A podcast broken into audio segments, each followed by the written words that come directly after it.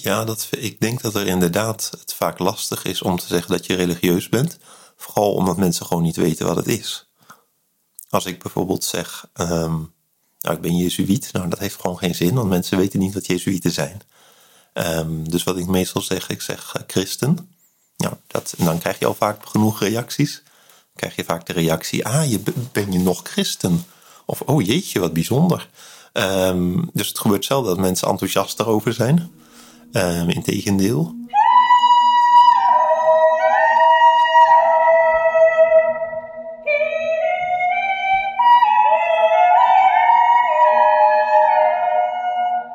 De Krijtberg, een reeks audiodocumentaires over de Jezuïeten in Amsterdam. Een programma van Radio Kerknet en de Jezuïeten in de Lage Landen. Met in deze aflevering de met zijn 34 jongste Jezuïet in de Krijtberg, Bastiaan van Rooyen.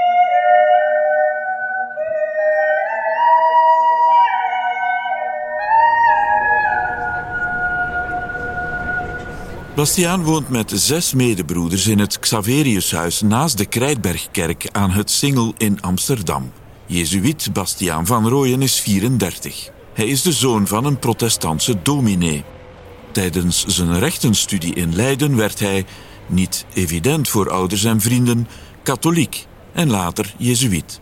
Katholiek onder meer omwille van de schoonheid van de liturgie die het katholicisme veel meer dan het in verhouding cerebrale protestantisme biedt. Bastiaan vindt er zoveel vormen van God, met daarachter de vele mensen door wie God zich toont. Thuis en bij vrienden ervaart hij respect voor zijn keuze, maar geen begrip. Gelovig zijn is vandaag de dag een strijd, vindt hij.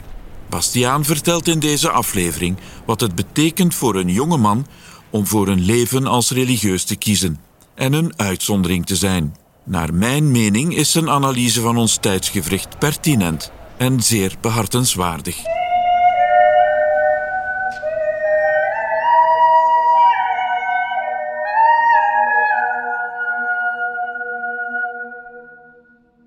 34 jaar, 1988 geboren. Ik ben uh, Jezuïet geworden, maar daarvoor afgaand is er wel een lange zoektocht geweest. Eerst een zoektocht naar wat wil ik met mijn geloof. Uh, dat is begonnen in het, uh, vanuit mijn opvoeding. Ik ben protestants opgevoed. Ik ben een heel beleidend gezin. Uh, mijn vader is dominee. En dat, is wel, dat heeft mij wel heel veel bagage meegegeven. Religieuze bagage zou je kunnen zeggen. Maar dat heeft mij ook wel, eh, heeft mij in ieder geval ook wel op weg gezet om uh, zelf te zoeken. Wat wil ik zelf heel graag? Wat vind ik belangrijk? Ja, dat heeft een lange zoektocht. Is dat de katholieke kerk geworden? En toen ben ik katholiek geworden in, kijken, 2010. En toen is het toch ook wel een beetje het, het verlangen gegroeid om, ja, en wat dan? Misschien wat, kan ik ook wat in die katholieke kerk betekenen en hoe dan? Eerst gedacht aan priesterroeping, misschien andere religieuze orde.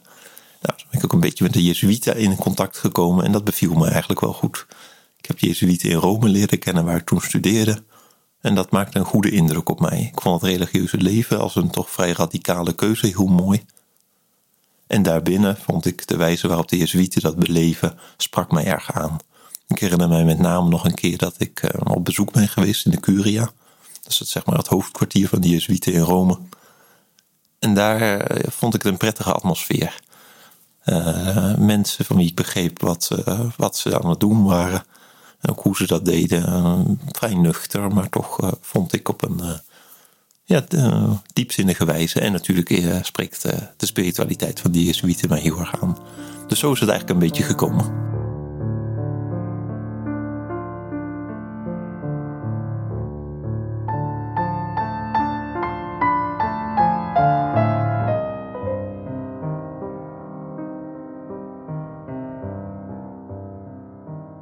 Iemand van protestant-katholiek wordt, is dat toch wel echt een cultuurverschil, denk ik.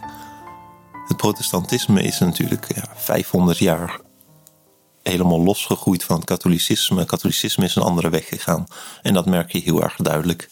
Ik denk dat qua theologie zijn er overduidelijke verschillen, maar ik denk dat er vooral een verschil is in cultuur is ontstaan. Hoe ga je om met God? Hoe ga je om met het geloof? En voor mij was het altijd heel belangrijk dat binnen de katholieke kerk er zoveel nadruk is op de heiligheid. Heiligheid van God, de heiligheid van de sacramenten, de kerk als de plek waar God is.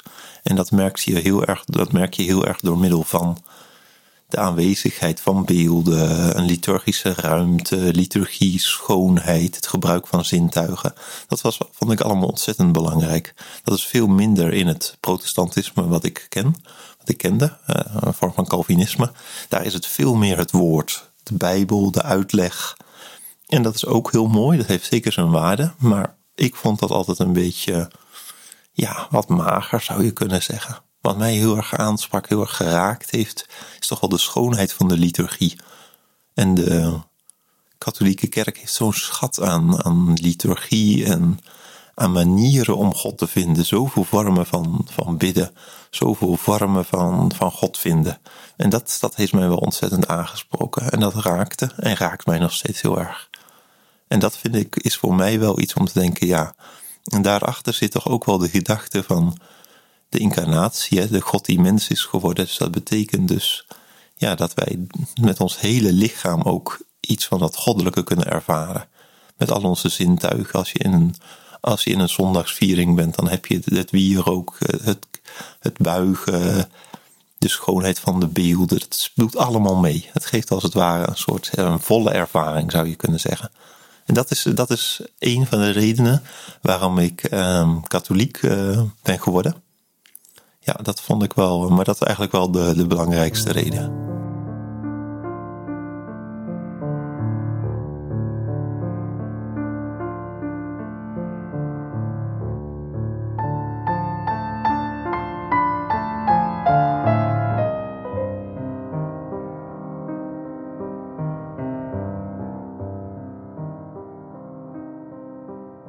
Mijn familie vond het aanvankelijk vrij lastig. En dat kwam denk ik niet zozeer omdat ze mijn keuze niet begrepen of dat ze het er niet mee eens waren, als wel dat het gewoon een breuk met de familietraditie was. Mijn vader heeft natuurlijk ook een, publieke positie als dominee. En dat was wel een beetje lastig. Maar ik denk dat ze het vooral als pijnlijk ervaren hebben dat ik ze daar niet heel erg bij betrokken heb, bij dat proces. Het is gewoon een proces om katholiek te worden. En dat heeft een tijdje nodig gehad om weer te helen, maar dat is wel gelukt. En ondertussen waarderen ze het wel ontzettend dat ik um, zoveel met mijn geloof doe. En ik denk dat dat wel het tweede eigenlijk is. Het is niet alleen van protestant katholiek worden, het is ook christelijk blijven. Dat is tenslotte bijna ongebruikelijk voor jongeren in deze tijd. Dus dat was voor mij niet alleen een manier van een andere vorm van christendom vinden, maar ook gewoon simpel ja zeggen tegen het christendom. En dat kunnen mijn ouders natuurlijk juist vanuit hun eigen grote betrokkenheid ontzettend waarderen.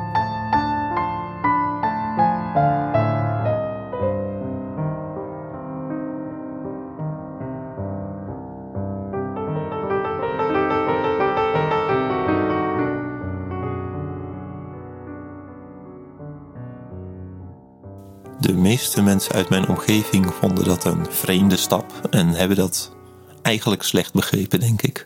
Als ik bijvoorbeeld kijk naar mijn broer en mijn zus, ik heb één broer en één zus, dan merk ik daar wel respect bij, maar zeker niet echt begrip. Het is moeilijk voor hen, denk ik, voor te stellen wat dat nou inhoudt.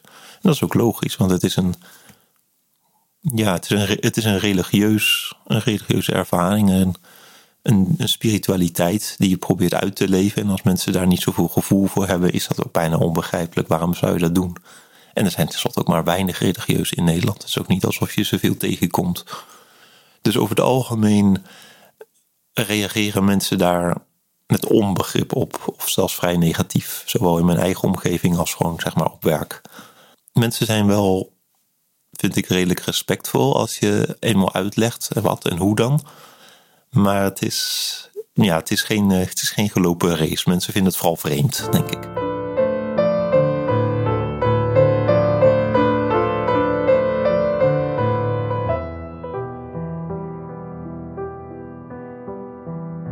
Ik denk dat dat komt omdat mensen weinig ervaring hebben met, met religie en zeker met een georganiseerde religie. Waarbij toch wel als mensen al waardering hebben voor spiritualiteit, en dat is al een minderheid, dan zeker niet binnen het kader van een, van een instituut. Dat is toch wel heel vaak als negatief ervaren.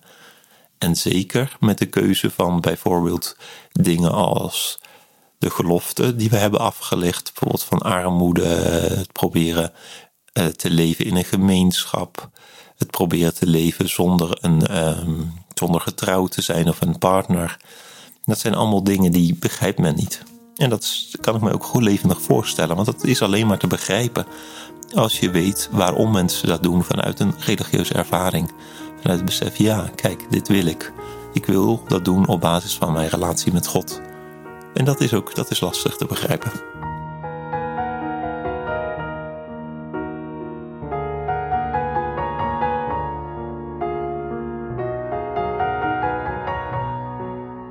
Is denk ik altijd moeilijk om door te zetten in het religieuze leven. Het is in het begin was het vrij lastig. Vooral dan moet je echt nadenken over die keuze, maar dan heb je nog wel zo'n elan, zo'n zo'n vuur. Maar ik denk dat het echt nog lastiger is om door te gaan. Als je eenmaal weet, oké, dit, is, dit is goed, dan moet je toch weer iedere keer ja blijven zeggen. Het is alsof je in een relatie bent en iedere keer moet je toch weer ja zeggen tegen die tegen dat commitment, tegen die keuze die je gemaakt hebt. En dat is soms heel moeilijk en soms heel makkelijk. En ik denk dat dat eigenlijk wel doorgaand is. En bijvoorbeeld toen ik een paar jaar geleden besloot bij de Jezuïeten te gaan, toen was ik er heel enthousiast voor. Um, en nu, nu ik aan het werk ben, nu is dat weer heel anders. Dan zie je ook weer heel veel andere mensen, hoe die anderen dat doen. En dan kom je met andere problemen, met andere moeilijkheden in aanraking. En ik denk iedere keer blijft dan toch de keuze ja, wil ik mij zo 100% inzetten op deze manier met die relatie met God? Is dit de manier waarop ik echt het dichtste bij God kan komen? En dat is wel een voortdurende zoektocht. En in die zin denk ik blijft dat wel een, een stukje strijd ook wel. En dat is altijd de vraag, hoe kan ik God blijven dienen op een manier van die ik echt denk, dit is nu de beste manier in de huidige leeftijd, werkwijze, situatie waar ik ben. En dat is altijd de vraag. En die verandert dus iedere keer. En in die zin vind ik ook wel dat het religieuze leven is een keuze die je eens maakt. Oké, ik word religieus. Ik leg bepaalde geloften af. Maar is ook een keuze die je voortdurend opnieuw ja tegen moet zeggen. Zoals dat denk ik ook is als je getrouwd bent of uh, in relatie of ja, een andere vorm van een andere levensstaat.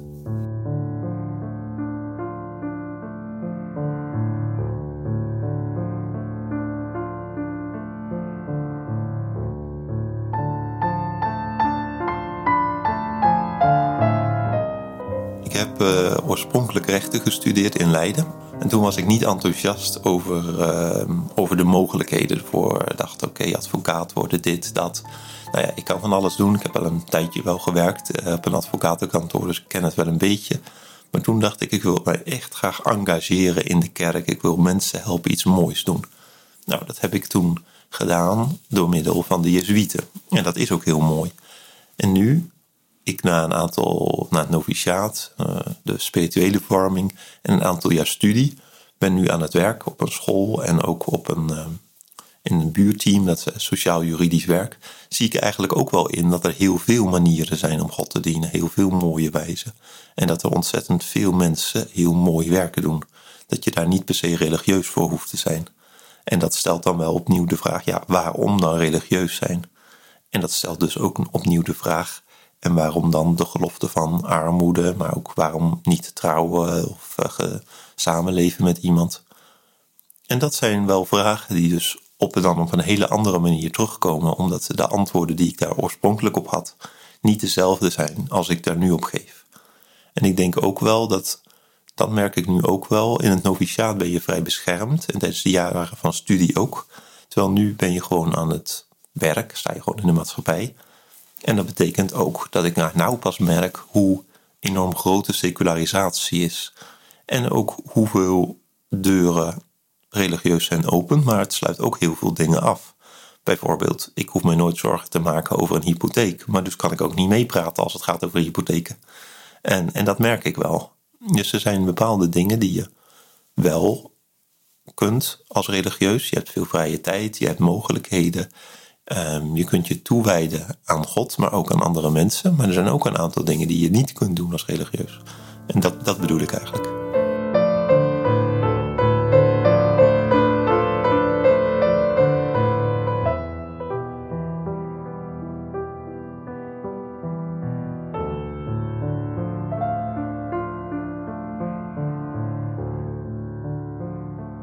Ja, dat, ik denk dat er inderdaad het vaak lastig is om te zeggen dat je religieus bent.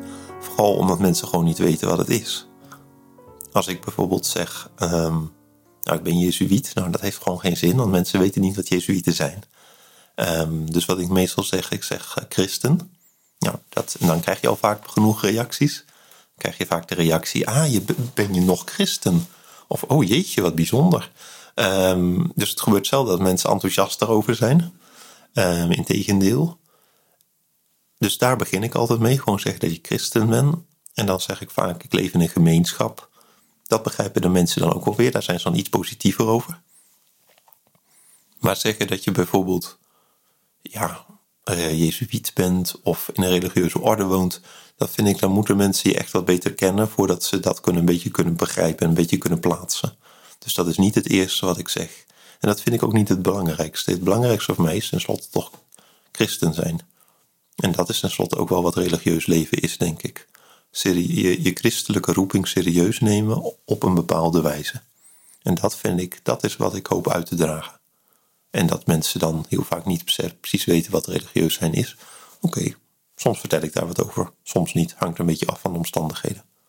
Maar ik loop er zeker niet helemaal mee te koop. En dat hoeft denk ik ook nog niet, want ik ben nog, uh, nog geen priester. Misschien wordt het anders als je priester bent.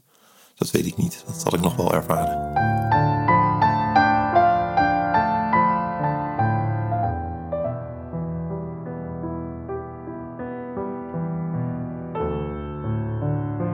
Het leven in gemeenschap vind ik erg mooi. Het is ontzettend grote, ja, toch wel genade om met verschillende mensen samen te mogen leven. En ook niet je eigen rijkdommen na te streven. Niet verantwoordelijkheid te zijn voor een eigen hypotheekhuis, maar dat gemeenschappelijk te mogen doen. En dan de schoonheid zien van dat als je allemaal een klein beetje geld inlevert, dat het samen heel behoorlijk is. En dan op een echt een broederlijke wijze samen kunt leven. Dat is, dat is heel fijn. Soms is het ook heel moeilijk natuurlijk, want je kunt niet je eigen keuzes maken. Maar over het algemeen is het wel iets wat ik heel mooi vind. En wat ik ook wel nodig heb. Ik zou niet alleen willen leven. Dat zou uh, naar vinden. Maar in gemeenschap vind ik dat een hele mooie manier. Voor een Jezuïet is het proberen God te vinden vaak door middel van het helpen van andere mensen. Mensen uh, helpen met hun weg, op hun weg naar God. Dus dat is vaak de manier voor een Jezuïet en denk ik hopelijk ook voor mij om God te vinden. Hoe probeer ik dat te doen? Ik probeer dat te doen op school door onder andere levensbeschouwing, godsdienstlessen te geven, kinderen te vertellen over wat is geloof, hoe ga ik daarmee om, hoe gaan andere mensen daarmee om. Dus daar een stukje kennis mee te geven, maar ook hopelijk een stukje ervaring door ze gewoon een aantal dingen te laten zien en zelf ook iets te, van te ervaren. Ik vind het niet nodig dat leerlingen christenen worden. Het zou natuurlijk wel leuk zijn, maar dat is niet de bedoeling. Je praat niet een bepaalde religie aan aan leerlingen, maar wel dat ze iets leren begrijpen van wat is een religieuze ervaring. Waarom zijn er zoveel moslims, christenen, joden en andere gelovigen? Dat vind ik belangrijk, dat ze dat stukje menselijkheid ervaren, die religieuze ervaring, daar iets van mogen smaken. Dat vind ik heel erg belangrijk, dan bijvoorbeeld het bezoeken van een kerk, moskee, uh, zien van religieuze ceremonies. En ook zelf af en toe eens bidden en een aantal dingen meemaken. Dat vind ik heel belangrijk. En dat helpt mij toch ook wel in te zien hoe God daarin werkzaam is. Hoe God bezig is met andere mensen. Dat vind ik heel belangrijk. Daarnaast doe ik ook wat, wat je zou kunnen noemen, sociaal werk. Vanuit mijn eh, achtergrond als, uh, als jurist probeer ik mensen juridisch advies te geven. Ik doe dat op een, bij een soort organisatie die mensen gratis juridisch advies geeft.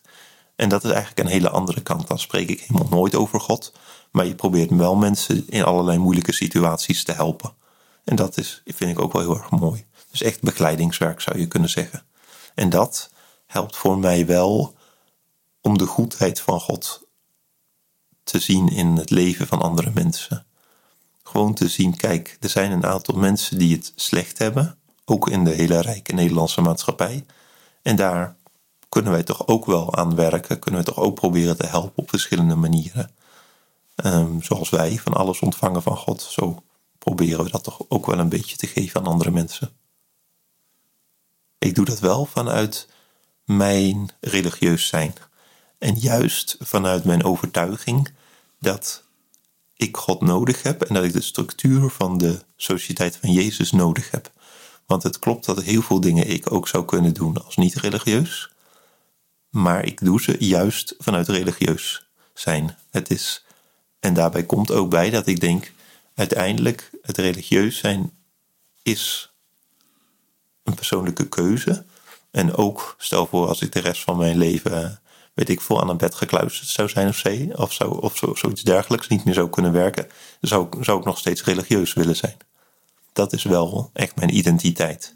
En daarmee is heel nauw verbonden andere mensen proberen te helpen op een weg naar God. Maar dat moet ook wel gaan. Gaat dat niet, dan ben ik nog steeds religieus. Je bent ook religieus als ik op vakantie ga. Religieus zijn is toch ja, de liefde van God op een bepaalde wijze proberen te beantwoorden.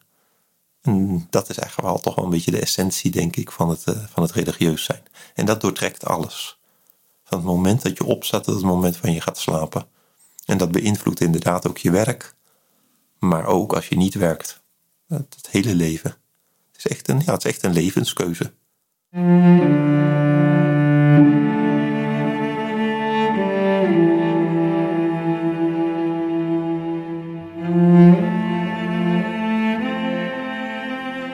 samenleving van vandaag is ontzettend interessant. Dat is heel erg boeiend, vooral omdat ik dan nu zo op school zie als ook op het, uh, op het werk, het sociaal-juridische werk. Het is een fascinerend, want we zien heel erg dat we helemaal aan het einde natuurlijk komen van een christelijk tijdperk, zou je kunnen noemen. De, de kerk in Nederland is nu veel meer een keuzekerk geworden. Mensen die nu christen zijn, dat zijn mensen die allemaal een eigen keuze hebben gemaakt, als het tenminste jongeren betreft. En dus een hele sterke identiteit hebben, een christelijke identiteit. Dat betekent dus dat de volkskerk eigenlijk ja, bijna niet meer bestaat. Op bepaalde plekken nog wel, maar is toch wel echt klein geworden. En ook dat het dus zeker geen gemeengoed is om christen te zijn. Integendeel, het is eigenlijk, wordt vooral negatief gezien om gelovig te zijn. Geloof komt heel vaak negatief in het nieuws, um, zowel het christendom, maar zeker ook de islam. Ehm, dus dat is, dat is boeiend. Je merkt heel erg dat er aan alle kanten ja, ik zou niet zeggen vervolging, maar wel dat er heel kritisch naar gekeken wordt. En dus dat betekent dat je ook echt overtuigd moet zijn van waar sta ik. En dat betekent dat vaak mensen toch wel echt een zoektocht hebben. De veel mensen die ik ken, ehm, veel christenen van deze tijd, die komen toch wel met grote levensvragen. Waarom de kerk? Waarom dit? Waarom dat? Ik ken eigenlijk maar weinig mensen die zeg maar probleemloos van christelijke opvoeding christelijk zijn gebleven. Het zijn veel mensen die op een gegeven moment toch wel echt een bepaalde keuze daarin gemaakt hebben. En ik denk dat dat ook wel onze samenleving wel kleurt. We zitten ehm, in een samenleving waar het grootste gedeelte van de mensen niet gelovig is. En waarin je een toenemende identitaire groep hebt van welgelovigen. Zowel moslims als christenen en die dat belangrijk vinden en die identiteit niet achter de voordeur willen laten liggen. En dat levert wel steeds meer spanning op, dat merk je. En dat is, vind ik wel, wel weer heel boeiend. Je ziet dan ook wel dat we echt aan het einde komen van ja, zeg maar de grote christelijke scholen, de christelijke partijen en al die christelijke instituties. Er zijn eigenlijk al heel erg lang, al een jaar of 30, 40, helemaal aan het leeglopen en instorten. En nu zien we echt daar de grote gevolgen van. En dat is ook wel een, vind ik wel een boeiende tijd je ziet dan ook echt een tijd waarin mensen keuzes moeten maken en ook gaan beseffen. Toch ook wel veel beseffen wat er, wat er gemist wordt doordat die hele infrastructuur wegvalt. Maar ook omdat we in een enorme geïndividualiseerde samenleving zitten. Heel rijk, individueel en voortdurend op zoek naar ja, nieuwe ervaringen. En dat is ook wel, dat is wel een hele boeiende tijd, denk ik. Is boeiend geen eufemisme? Het is ook een gevaarlijke tijd misschien. Is het een gevaarlijke tijd? Misschien. Ik denk wel dat elke tijd gevaarlijk is. En ik denk niet dat onze tijd gevaarlijker is dan een andere tijd.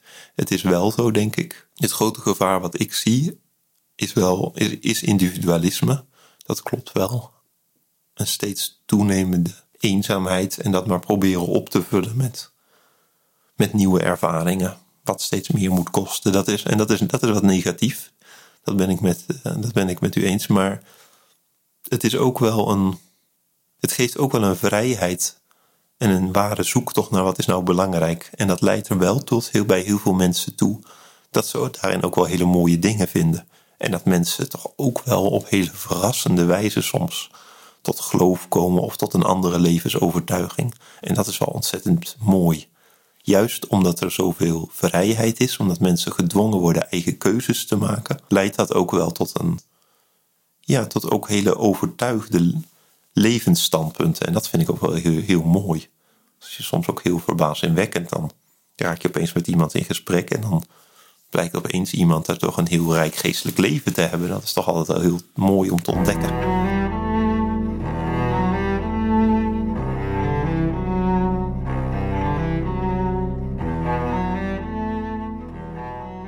Begrijp je de neergang van, van het geloof en van de kerk? Ik denk dat de neergang van het geloof van de kerk, eigenlijk zou ik vooral zeggen, misschien niet zozeer van het geloof, maar wel van de kerk, een heel eenvoudig te verklaren is eigenlijk. Het is een weerzin tegen instituties, een steeds grotere nadruk op individueel bezig zijn. Ja, je eigen ervaringen, daar gaat het om. Minder behoefte aan een samenleving om je heen die je helpt en structureert. Vooral ook omdat er financieel geen behoefte aan is, omdat je gewoon je eigen ding kunt doen. Ja, dan kwam al vlucht de vraag op, ja, waarom zou ik dan lid zijn van een gemeenschap, van een kerkgemeenschap? Daarbij komt natuurlijk ook bij dat tegenwoordig vrijheid echt het grote ideaal is. Jezelf aan alle kanten kunnen ontplooien. En daarbij is het kerkbeeld waarvan zegt de, vrije, de ware vrijheid komt van vrij zijn voor God. Wordt daar, is daarin toch vaak niet goed begrepen en ook als negatief ervaren, als beperkend ervaren. En ik denk dat dat ook wel een, een beetje klopt. Want het christelijke vrijheidsideaal is ook niet dat je alles kunt doen. Het christelijke vrijheidsideaal is dat je het juiste doet voor jezelf. En dat is wel iets anders. En dat is iets wat natuurlijk wel ja, vaak niet positief ervaren wordt.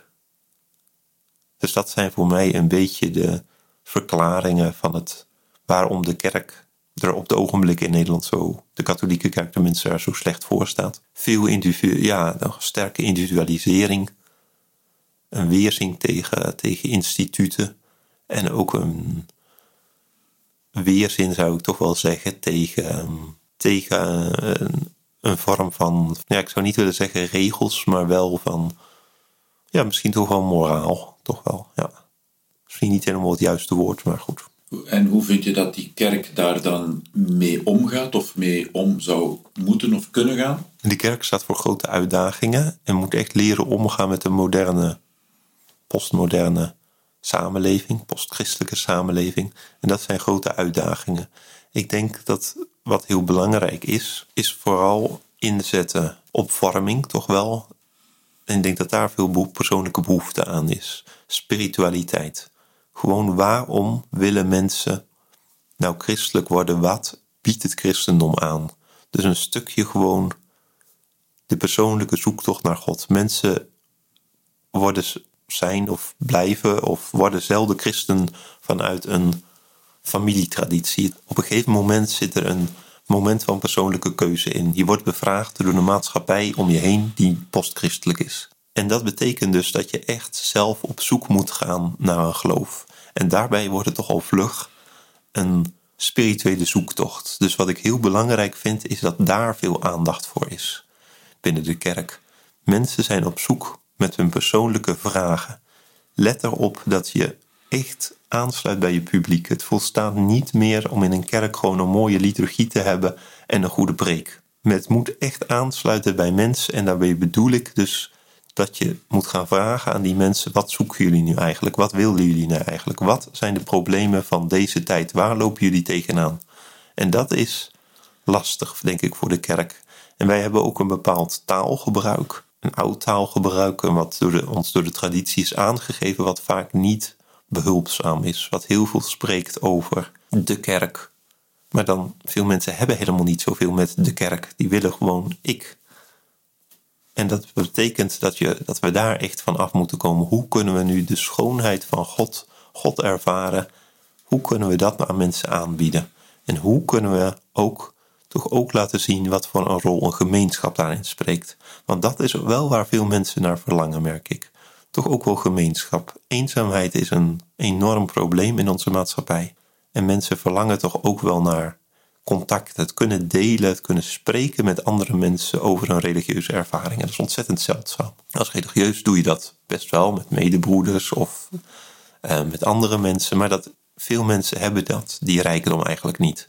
En dat is toch ook wel belangrijk. Dus ik denk, wat ik voor mij twee dingen zijn die heel erg zie voor de toekomst van de kerk, dat is heel erg inzetten op een zekere, ik zou bijna zeggen, individualistische spiritualiteit. Echt proberen te kijken, wat willen mensen nu echt? Wat, wat zijn hun grote vragen? Veel meer dan, zeg maar, ja, de algemene christelijke waarheden.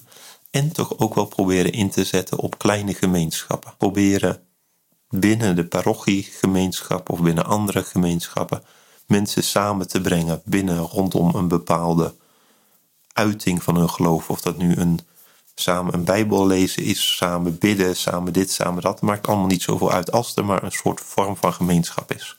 Dat merk ik heel uh, sterk.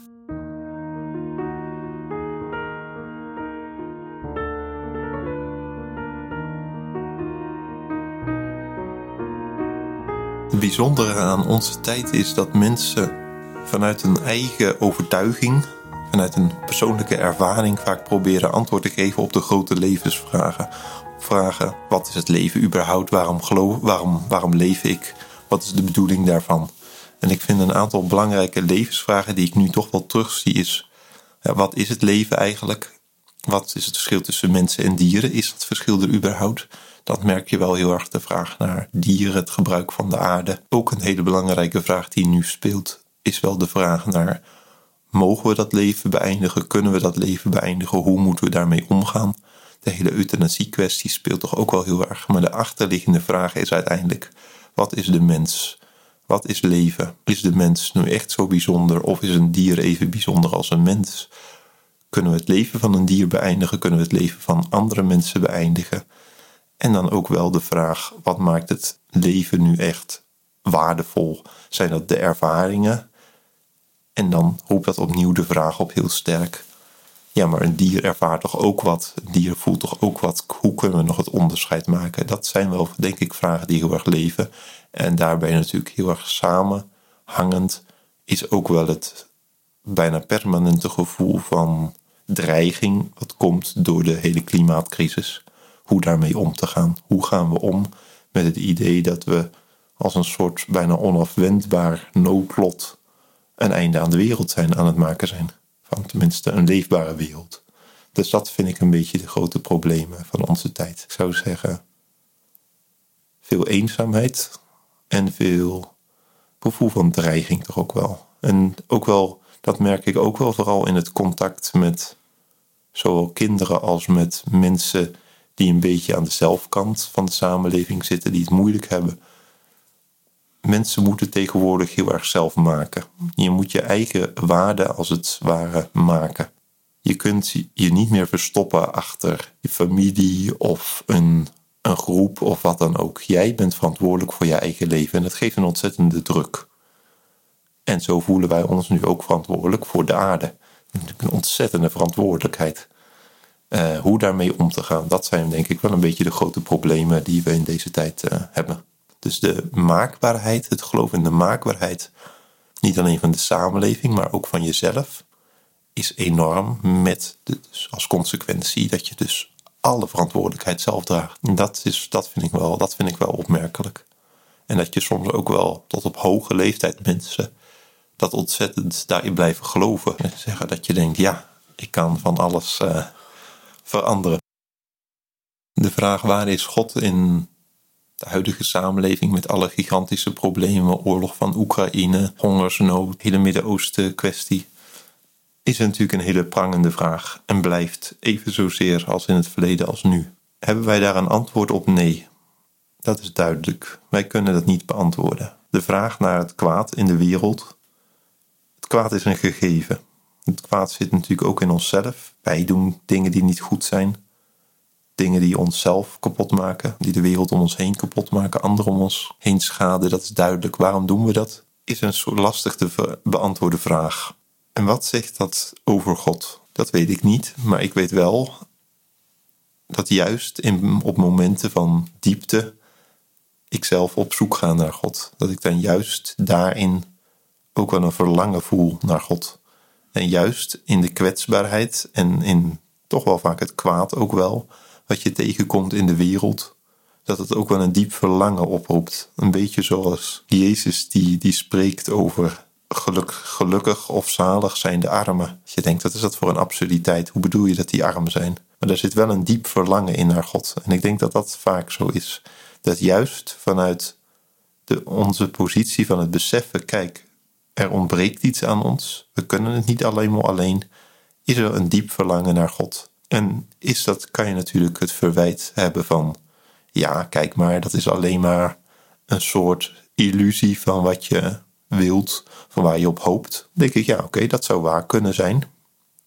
God zou iets kunnen zijn, waarop, is iets waarop wij hopen natuurlijk. Maar anderzijds is het ook iets wat ons duidelijk een steun geeft en een kracht geeft. En ook meer is dan dat. Het geeft ons ook een vorm van communicatie. Tenminste, zo ervaar ik het wel. Dus ik vind het moeilijk om te antwoorden. Ik kan niet antwoorden op de vraag: waar is God in deze moeilijke tijden? Maar ik kan wel in ieder geval voor mijzelf zeggen: juist vanuit de tijden die moeilijk zijn, vind ik het makkelijker om God te vinden. En ik vind het aanwezigheid van het kwaad is geen reden om niet in God te geloven. Het is wel een reden om te kijken wat kunnen we eraan doen. Het maakt niet uit of je wel of niet in God gelooft. Het kwaad is een aanwezigheid.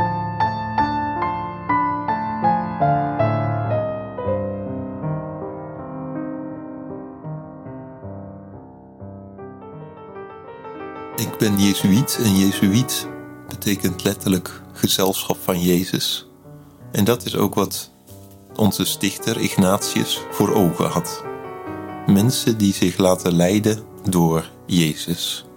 Door het voorbeeld van Jezus na te volgen op die manier vormgeven aan hun leven. Een soort christelijke levensstijl zou je kunnen zeggen. En ik denk dat in onze tijd dat nog steeds even inspirerend is als het al 2000 jaar is. Want we willen allemaal een bepaalde levensstijl die ons zin geeft, die schoonheid geeft en die ons helpt. En dat is precies wat Jezus ons aanbiedt. Een manier van kijken naar de wereld als mensen die elkaar nodig hebben. Die elkaar proberen te helpen. En als we dan Jezus kijkt altijd naar die ander zoals die ander is en wat die ander nodig heeft. De blik van Jezus, zoals blijkt uit de vele verhalen die we uit de evangelie kennen, is altijd een blik vol vriendelijkheid, vol liefde voor die andere mens. Ook wel een blik natuurlijk die ziet wat er niet goed gaat en dat ook duidelijk benoemt, maar wel die altijd de mens ziet, die door ziekte heen kijkt, die door reputaties heen kijkt en die altijd probeert in contact te komen met die andere mens. En ik denk dat dat een levenswijze is die eigenlijk ontzettend aansprekend is. Gewoon het proberen op een radicale manier er te zijn voor anderen. Op een manier en daar ook heel ver in te gaan. Als we kijken hoe ver Jezus gegaan is, die heeft zijn leven gegeven voor wat hij dacht dat het juiste was. En dat is toch wel ontzettend bijzonder, zou je kunnen zeggen. Zo, daarin zo radicaal zijn. En voor Jezus was dat natuurlijk ook het geloof in God, die hij zijn vader noemde. En dat is alles relationeel maakt. Ook God noemde God zijn vader en plaatste dat als het ware allemaal in een hele persoonlijke relatie. Hij moet een ontzettende indruk, dat is duidelijk, hij heeft een ontzettende indruk gemaakt op mensen om hem heen. En iets van die, ja, van die bevlogenheid van die eerste discipelen, die kunnen we nog steeds terugvinden. Door te lezen over Jezus en door ook persoonlijk hem na te volgen. En door het, in het geloof ook in contact met hem te komen. En dat denk ik, en dan opnieuw een relatie met Jezus aan te gaan en proberen te leven zoals Jezus geleefd had. En dat is denk ik ook de kern van een Jezuïetenroeping. Leven met Jezus en leven zo, proberen leven zoals Jezus. Zo kijken naar Jezus, houden van Jezus en hem dus ook proberen na te volgen. Op dezelfde manier proberen te leven met Jezus en met andere mensen zoals Jezus geleefd heeft. Daar is lef voor nodig. Dat denk ik wel. Dat blijkt heel erg duidelijk uit het leven van Jezus. En het is ook heel hoog gegrepen. Dat klopt. Maar goed, we zijn er niet eh, hier om het allemaal makkelijk te hebben. Eh, een beetje lef is altijd wel belangrijk en hebben we ook wel nodig. Zeker als christen in deze tijd.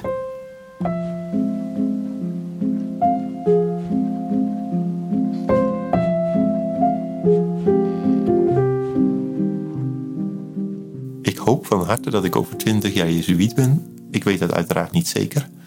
Ik weet wel dat ik op dit moment die keuze van Jezuïet heel belangrijk en mooi vind en dat ik daar ook graag mee verder wil gaan.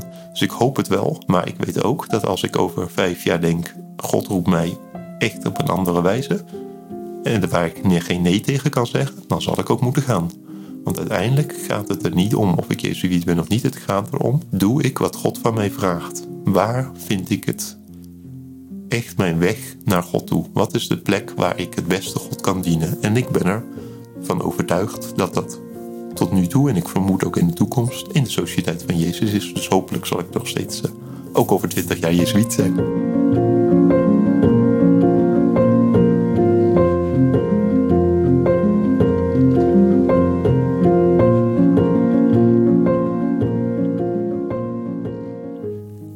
Was Geraakt door Schoonheid.